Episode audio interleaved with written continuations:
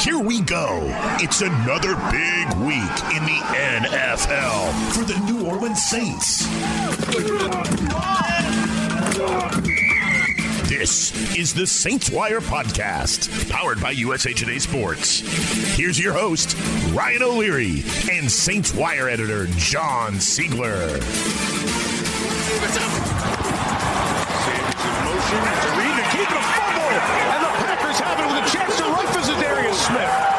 He's brought down at the 46-yard line, but the Packers come up. All right, John. Well, that was the play where it really went downhill. You could tell all night that the Saints were still just not 100% there, right? Not 100% firing in all cylinders. And I think a 37-30 loss to the Packers without Davante Adams was a is a tough one to swallow for the Saints. Yeah, it was very disappointing uh, in all three phases of the game, really. You know, not just the fumble with Taysom Hill there. Um, the following possession, the Saints ended it with a 34-yard punt from their own 30. Uh, that's just very out of character for Thomas Morstead. And Yeah. if the punter's having a bad day, then that really tells the story for the whole team. um, on defense, uh, gosh, you know, Allen uh, Lazard, the third wide receiver in Green Bay, played like the number one receiver in Green Bay. Um, he had a terrific game against Marshon Lattimore. Um, it was just very disappointing for the Saints, and they've got a lot of work to do to climb themselves out of this hole that they dug for themselves. Seriously, Lazard looked like Tyreek Hill out there. Jeez, he was flying. Yeah, I was having some Adam Thielen flashback kind of, uh, to, to the playoffs last year. It was uh, it was remarkable. You know, I want to throw this question at you, John. I'm hardly uh, an all 22 film expert here. You know, I'm just watching it on TV. But for me, I'm worried about Drew Brees. We've been talking about this for a couple of weeks. I know the national media is probably all over this as well. It just looks like Brees is not comfortable, which is not something that I'm used to seeing with him. It, he's, it looks like he's got happy feet, or he's like afraid to pull the trigger or something. And I don't know if that's like a Michael Thomas thing or if that's a you know losing your fastball type thing. But he's definitely checking it down at every chance he gets. His numbers in the box score looked really well, but you know, he threw the ball 13 times to Alvin Kamara, and Kamara really made his stats look a lot better than they probably could have been. I think without Kamara, he would have had like 149 yards passing. So, where are we at with Brees? You know, I saw that tweet you had where he's like averaging 4.6 air yards per attempt against minimal pressure against the Packers there. So, how much should we be worried about the quarterback position right now? Not great. Uh, it's, it's not not the ideal situation. No. You know, he, he's not even attempting throws beyond 20 yards. When they do send receivers on on those vertical routes downfield, it's to flush out the defense and make room for Kamara or Emmanuel Sanders or Tre'Quan Smith or Deonte Harris on these underneath routes where Brees is only attempting to pass in you know the four to nine yard range, and then he's letting his receivers do some work after the catch. And I think that really tells you tells us what the Saints think of Brees's arm and where he's at right now. And the offense is kind of limited, and we saw that uh, against the Packers. Uh, the NFL Next Gen Stat passing chart for him it, it was efficient. Uh, it, he he had a very high completion percentage. There's so much of the games that the Saints did make through the air were yards picked up after the catch, and so at some point they have to at least attempt the passes deeper downfield, or we're going to have these safeties start cheating up closer to the line of scrimmage, and they're going to take away those underneath passes. If, he, if he's in a situation where he cannot check it down to Alvin Kamara, or Kamara, excuse me, he, he was very clear about how he wants his name pronounced. Um, I think I've been screwing up all year too, so it's all good. yeah. You know, if there's situations where he cannot check it down, I'm not sure that Brees has the the juice to get the ball out past the sticks and make up for it. And you know, th those limitations are a big part of why the Saints are one and two right now. So you think it's a juice issue?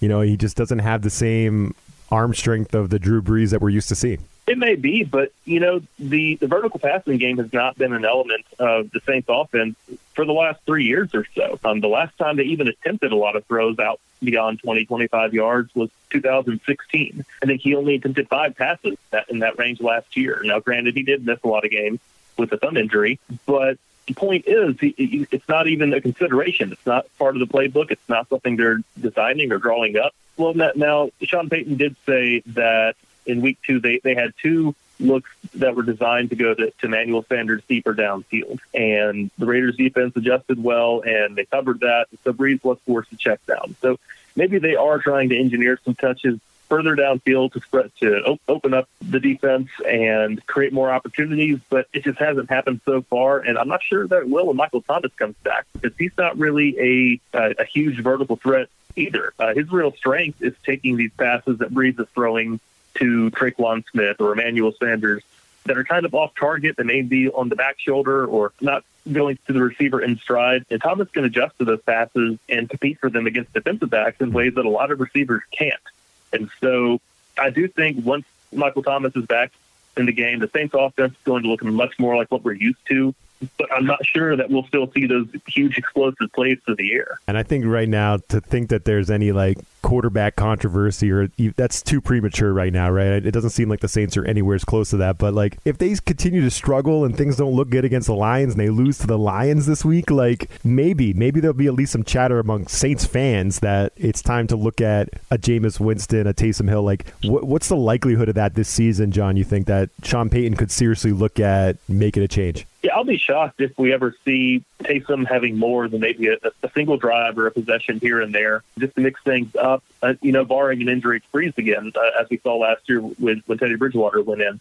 You're going to see the hot takes and the the live reactions during games after losses, uh, not just from Saints fans, but you know, guys in my position, just as we're venting and, and getting these takes off. Yeah, yeah and seriously, you need it. It's cathartic. You got to do it, right? Yeah, it is. It's very cathartic. You know, that, that that's a great way to, to uh, describe it. I, I would be shocked if the Saints made a change at quarterback here in the next few weeks, or even on a full time basis at any point this season. But you know, stranger things have happened, so we just kind of have to wait and see and hope that Brees and the Saints can turn it around this Sunday. Yeah, I'd, I'd be shocked too, but I wouldn't be shocked if we see more of Taysom Hill. And uh, but I know Twitter was overreacting to the Taysom Hill fumble, right? Saying stuff like, "Oh, this is what you get for using a gadget quarterback like Hill. You got what you deserve." I know that probably uh, is st- still stuck in your craw, probably, John. Right? You probably hated all that. Man, I don't know. yeah, I don't know what it is with NFL Twitter, but they have been on Taysom Hill's case for years. They've been waiting for this for two years now for Taysom to make a mistake and make a turnover. So now they can come in and say, "Oh, you're paying him twenty one million dollars for this," and you know that's just as much of an overreaction as any fans who are saying it's time to bench Drew Brees. You know, so I'm not sure that the Saints are going to decrease Taysom Hill's role in the offense. Because of that, I do think they're going to re-examine it and maybe take a harder, more critical look at why he was in the game in that situation, what they're asking him to do. It's pretty bad when you're the read option quarterback and you don't read the unblocked defensive end crashing down. yeah, from, yeah. And yep. so that they may they may have to go back to the drawing board with some of these plays that, that they're coming up with. Yeah, it was just a brutal play, just a brutal play in the game, and it was you know the turning point for sure. So this is not something we haven't seen with the Saints. You know, early as John wrote, early season struggles are just par for the course, but or are they cause for concern? We'll get into that a little bit more here coming up. We'll be right back. Fantasy football is about proving that you are better than your friends. Sit 'em, start 'em. These are the fantasy picks of the week. It will kill me if this game ends in a tie. I need this win. This game's pretty much done. With Corey Bonini from thehuddle.com. Corey Bonini with thehuddle.com here to talk to you about fantasy football strong plays for week four. At quarterback, Ryan Fitzpatrick of the Miami Dolphins faces a Seattle Seahawks defense that has allowed nearly a full game's worth of yardage more than the next closest team. Six passing touchdowns have come against this defense, plus two more on the ground, and Fitzpatrick has shown he can still move with his legs. Injuries to two cornerbacks and star safety Jamal Adams has Seattle's defense behind the curve. Devin Singletary should see the majority of carries again this week if Zach Moss isn't capable of playing. No team has given up more PPR points than the Las Vegas Raiders against running backs, fueled by six rushing scores and a receiving touchdown. If John Brown is out of the passing game for Buffalo this week, it's safe to assume we could see more Singletary in the short passing game. Sticking with that same matchup, Hunter Renfrow emerged as the top target last week for Derek Carr. It's unclear how much Darren Waller's lack of production was due to the Patriots keying on him or a combination of that with his knee injury. Las Vegas should be without wide receivers Henry Ruggs and Bryan Edwards in this contest, and Buffalo is pretty strong against running backs. There should be a lot more passing in this one than Jon Gruden may want. And finally, Green Bay Packers tight end Robert Tonyan against the Atlanta Falcons. He has scored in consecutive games, and Atlanta has allowed the second most receptions, third most yards, and the eighth easiest touchdown scoring efficiency against tight ends so far in 2020. If Davante Adams doesn't play again, it means Tonyan is likely to see an increase in looks. With Green Bay having a Week 5 bye, they have no incentive to rush Adams back to the lineup. For more fantasy football tips and advice, go check out thehuddle.com. Hey, Drew, why have you all um, struggled to get the ball down the field? Are, are, defenses just defending you all a certain way and you're taking what, what they're giving you, basically? Yeah, you know, we called a couple shot plays today, and unfortunately, we just got, again, bad looks. Um, I think I got sacked on one. Um, and then actually, ironically, the second one was the one where I threw it to Alvin Kamara, and he went 52 yards for a touchdown. So um, I don't care how far I have to throw the ball down the field. Um, my job is to make good decisions. I'm not going to force it. If it's not there, check it down, put it in the hands of our playmakers, and let them do what they. There's Drew Brees, John, uh, dousing all the uh, the hot take artists, right? Uh, you know, just saying, hey, calm down, like we're good. He doesn't seem too concerned. It is a good thing when you have Alvin Kamara because he looks like uh, the best back in football right now. He was unbelievable in the open field, and maybe the one thing the Packers could not do all night was tackle Alvin Kamara, right? I mean, he is uh, an absolute beast, and uh, looks like the Saints made a really good investment in that kid. Yeah, and you know, I, I say this earnestly. You'd love to see it. Alvin Kamara, he, he got the big contract, and now he's making the big plays, and it's great to see. And not just after signing that deal, but after the tough year he had in, in 2019 with the injuries and drops in production, the drops in efficiency.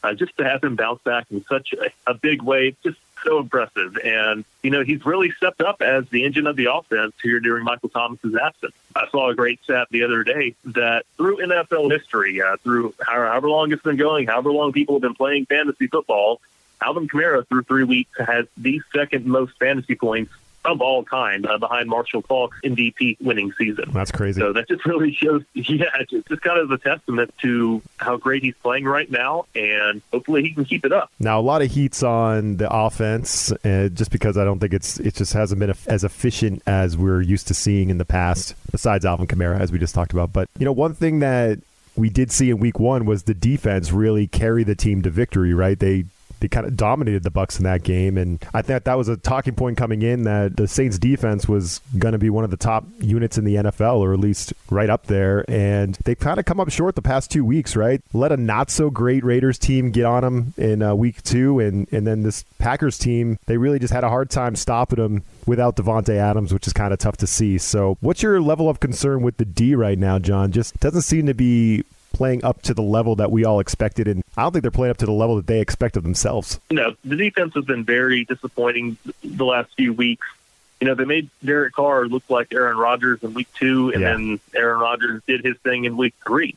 You know, they're playing undisciplined, not not just with penalties, but with their responsibilities on, on the field. You know, uh, defensive backs are getting caught with their eyes in the backfield rather than staying in coverage with uh, with the receivers assigned to them. We're not having great gap responsibilities at times, especially on goal line plays. Uh, we we had the Aaron Jones one yard touchdown run on Sunday night there, where one of the linebackers uh, filled the wrong gap, and Jones was able to just uh, squeak right in there and get and put up six points. These are issues that the Saints seem to have year after year after year. You, you touched on it earlier. Um, another article I wrote earlier this week was about how the Saints are historically slow starters under Sean Payton. Right, right. Um, their, their winning percentage in September is, gosh, it's like 20% lower than the October winning percentage. And that's a reflection of them starting slow out of the gate, not really, maybe not doing the best job of self scouting during training camp and really having to work quickly to adjust to what their strengths and weaknesses really are compared to what they expected. All we heard in training camp this year was how impressive the, the Saints defense is and how uh, impressive the, the defensive secondary has been, how great of a training camp the defensive backs are turning in and then get into the season and they're getting lit up left and right. They've got to make some adjustments very quickly, and I do think that will come just as we get a larger sample size, as things start to normalize, and as things like the defensive penalties start to recede a bit to the norm. Yeah, it'd be nice to see those penalties at least come back down to like the pack instead of like up in the stratosphere. Like you tweeted, I saw that graph you tweeted. That's unbelievable. Yeah, it's crazy. So it's one thing to be ranked 32 out of 32. Seriously. It's bad enough to be ranked 32 and have more more penalty yards than the 31st and 30th teams combined. um, that, that's just it's just inexcusable. It's and unbelievable. It's issue, yeah, it's, it's, the same issue the Saints have had for years now with defensive pass interference. Eli Apple had the same problems that Janoris Jenkins is having right now, which which is very odd because they're two totally different players from totally different backgrounds with totally different resumes. And so you would expect that for a team that has played as many games together, that is as experienced as this one is, these are not problems they should be having at this stage in their careers. You know, Marshon Lattimore should not need help staying engaged during a game because he didn't see that the the receiver playing across from him at the Pro Bowl last year. I mean, he shouldn't have to step up against household names and turn in a, a horrible performance against a, a wide receiver three. You know. Yeah, no doubt. And I want to get into this matchup on Sunday as well because the Saints, I think they're playing the perfect team, the perfect team where we're going to learn a lot about this squad and where the Saints really are at. It's just a perfect opponent, and I'll say why here coming up. We'll be right back. It's that time again for the line of the week. The inside track to the favorites, the underdogs, and the over-unders. I think I want my money back. Now, here are Jeff Clark and Eston McLaren from USA Today's Sportsbook Wire. Hello, I'm Eston McLaren of SportsbookWire.com and Bet Slippin' Podcast, and I'm joined by my colleague Jeff Clark. Here's what you need to know to bet on Week Four's marquee matchup between the New England Patriots and Kansas City Chiefs. The Patriots are plus seven underdogs. Chiefs minus seven home favorites. Over under 53 and a half in this game, minus 110 on either side of that. Patriots plus 240 underdogs, money line. Jeff, how are you feeling about this game? Oh, I'm totally on the Patriots plus seven. How often do you get Bill Belichick in a major game getting seven points? That Chiefs rush defense is really weak, so Cam Newton and company is going to be able to take the air out of the ball, keep Mahomes off the field. Um, and Bill Belichick, you know, has extra time to prep.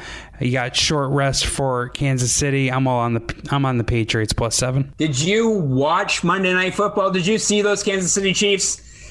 No, they're out to prove a point. They're still the best team in football. Take them minus seven at home to New England Patriots. I don't care. The best team in football. Check out sportsbookwire.com for more with all odds from BetMGM Sportsbook. Subscribe to Bet Podcast. Be sure to rate and review.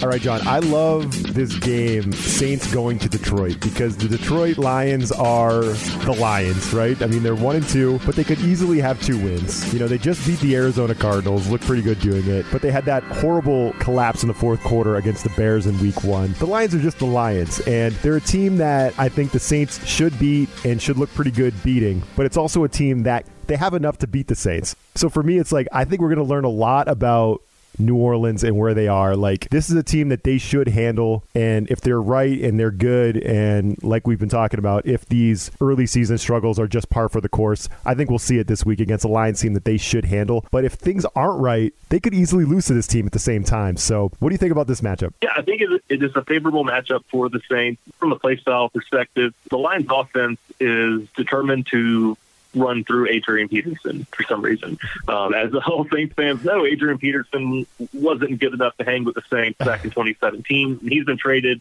and released uh, several times since then. I think he's played on every so, NFL team at this point. just about. Uh, I mean, he, he has to have a pretty full, uh, I want to call it a trophy case. Resume? All, all of the helmet from his previous team. Oh, yeah, I mean, yeah, yeah. Helmet case. All full Yeah, so if the Saints run defense can continue to play well, they had a great game for the most part, except in a couple of goal line series uh, against the Packers. The streak is alive, by the way. We're up 46 games in a row now without allowing a 100 yard rusher.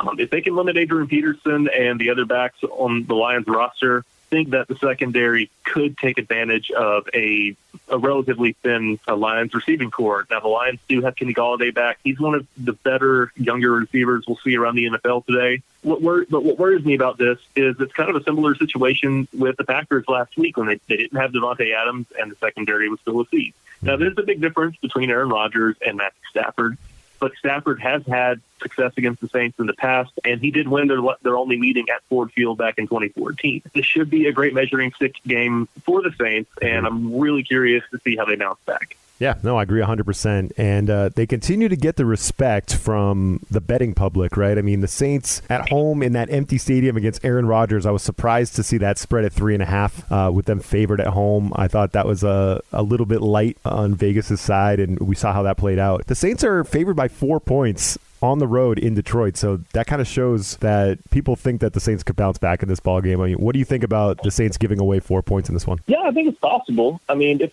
if the Saints can control the run game from the Lions, if their defensive backs can play up to their talent level against these receivers, yeah, they could totally limit what Matthew Stafford can do when the game is on his shoulders. And things could totally break their way. Looking at the betting line and looking at the odds, the, uh, the spread, all that good stuff, the one thing that interests me is that with the Saints favored by four, the over-under is set at 54 and a half. That implies the final score somewhere around Saints 29, Lions 25. Mm-hmm. Uh, Matthew Stafford has scored less than 25 points just one time against the Saints in seven previous games. That was way back in 2011. So I do think this could be a high scoring game. It's helped by the Lions having a pretty bad defense. This could be a get right game for the Saints offense, especially if they get Michael Thomas back in the mix.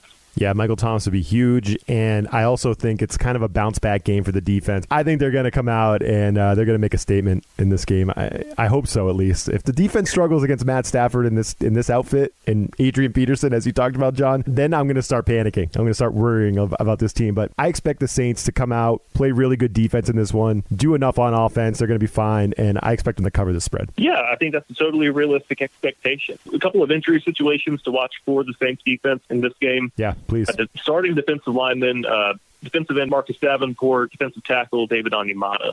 Onyemata missed the uh, Packers game at, at the last minute with a calf issue, and Davenport is expected. We're, we're hopeful, is how Sean Payton characterized that on Monday. We're hopeful that Davenport is going to return from an elbow injury here this week. So we could see all four starting defensive linemen for the Saints on the field at the same time for the first time this year, and that could make a huge difference for them. That might make me put an extra unit on the game now, John. I might go two units on this one.